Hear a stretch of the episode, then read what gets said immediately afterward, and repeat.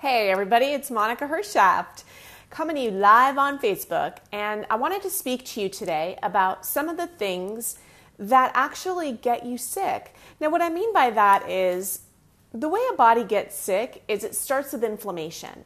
And how it gets inflamed is through toxicity, and it can be heavy metals, it can be chemicals. And a lot of people don't realize that some of the things they're doing in their daily life are actually accumulating toxicity in their system, and that's suppressing your immune function.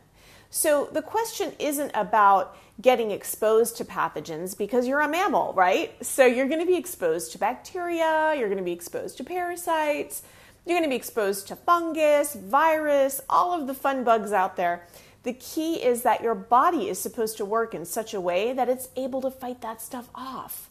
Now, when you get inflammation in your organs, especially if it's your endocrine organs, which connect to how your hormones balance, you're not going to feel too good. It's going to affect your energy, it's going to affect your sleep, your moods, and your overall, overall sense of well being.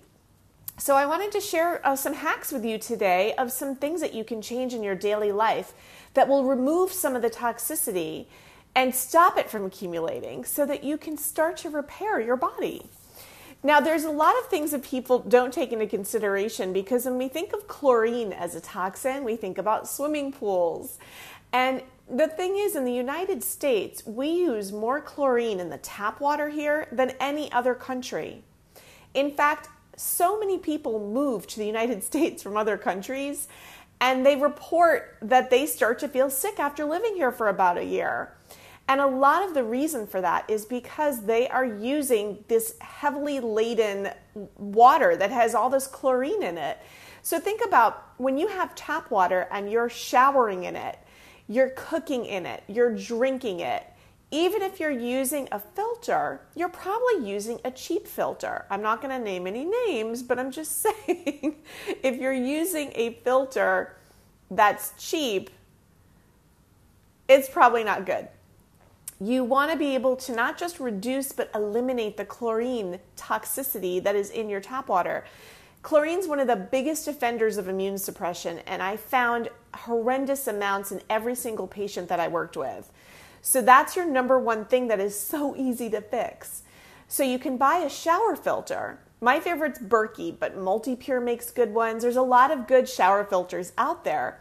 Now, when you're in the shower, your body is it's in the heat, it's moist, your pores are open. You're not only taking that chlorine into your bloodstream, but you're breathing it in as a gas. And so it's really important to get a good shower filter. You want to change it every four to six months, depending on where you live. Los Angeles is the worst, but other cities also have chlorine. Some levels are just not as bad as Los Angeles. So if you get a shower filter, it can really help to improve the level of chlorine you're being exposed to. The other area you want to think about is the water that you're drinking and cooking in. Now, a lot of people will get these little faucet filters, and those are good, but they don't really get everything out that you need to filter. So you want to get a good quality filter. Berkey has it one that I love, and that's a gravity based filter. And there's some other ones out there as well just make sure you get a good quality one. And if you're not sure, you can always check with me. I have a really good water guide that you can get from me. The other place where you're going to find chlorine is in obviously swimming pools. And you know, they actually make saltwater pools now. So you can get your pool redone and it's not very expensive. It actually is cheaper to maintain than a chlorine pool.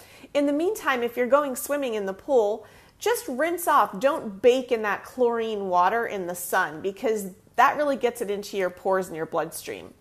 So, those are things a lot of people don't think about. But when you go out and get your Starbucks or get your daily coffee or tea, have you wondered what kind of water they use there?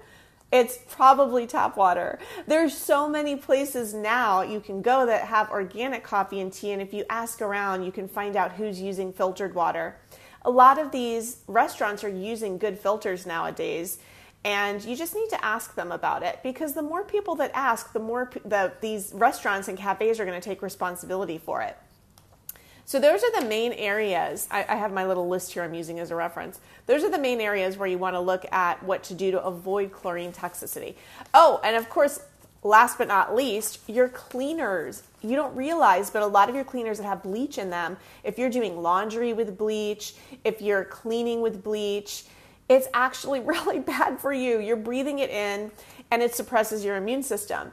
So you can get non toxic cleaners in every grocery store nowadays. Just look for the ingredient list and make sure it doesn't have bleach. There's some really good companies out there. And keep in mind when you're doing laundry with bleach as well as using it as cleaners, when you take a shower and you use that towel to wipe off, you're getting all that chlorine is wiping off into your body. Blah. Okay, so the next thing to think about that's water related is fluoride. They put a lot of fluoride in the water, and everybody says, Isn't fluoride good for you? Doesn't it prevent cavities? Fluoride is a neurotoxin. It is very bad for your brain, and it's been linked to a lot of illness and disease. There are quite a few things online about it, so take some time and look on the internet about fluoride toxicity and see what you find. There are some really good organizations that you can look into.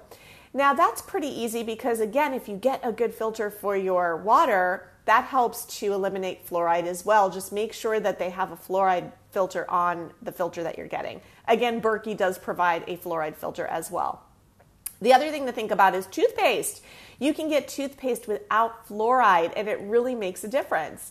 And it's so good. The one I like is Desert Essence. I get the one that has tea tree oil, and um, that is really good for helping to deal with any bacteria or any of those issues. But the fact that so many people think that fluoride is so important to eliminate cavities couldn't be further from the truth. If you have good nutrition and you're eating properly and you're getting enough protein and you're staying away from pesticides and eating organic, you should not need fluoride. And in fact, even if you think you need fluoride, you don't. And ask any holistic dentist, none of them use fluoride. You can get so many different kinds of toothpaste nowadays without fluoride.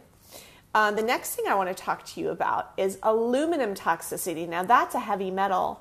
And a lot of people don't realize that aluminum can be in baking products. And in fact, they make aluminum free baking powder, I think, baking powder, baking soda. You can get aluminum free now, but you have to look for it. You have to know to look for it. Think about all of the things that have aluminum that, when heated, can leach into your system and affect your immune function.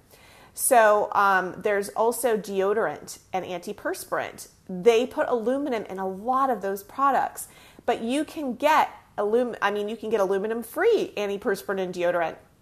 The other thing you want to think about with aluminum is cooking in aluminum foil and storing in aluminum foil, cookware that is aluminum based, water bottles that are aluminum based. All of these things can be completely substituted. You can get stainless steel cookware and stainless steel water bottles or glass water bottles. And you want to just remember that aluminum has been linked to Alzheimer's, it's been linked to all kinds of neurological disorders, it's even been linked to autism. And we are just getting more and more of it in our world today. So, if you just take these steps to eliminate these toxins from your daily life, you would be surprised at what a difference it can make in your health and in your body's ability to fight back. I have more tips for you that's going to be coming next week, but that's a good way to start. So think about it. And if you have any questions or any other ideas, just hit me up on Facebook and I'll talk to you soon. Thanks so much.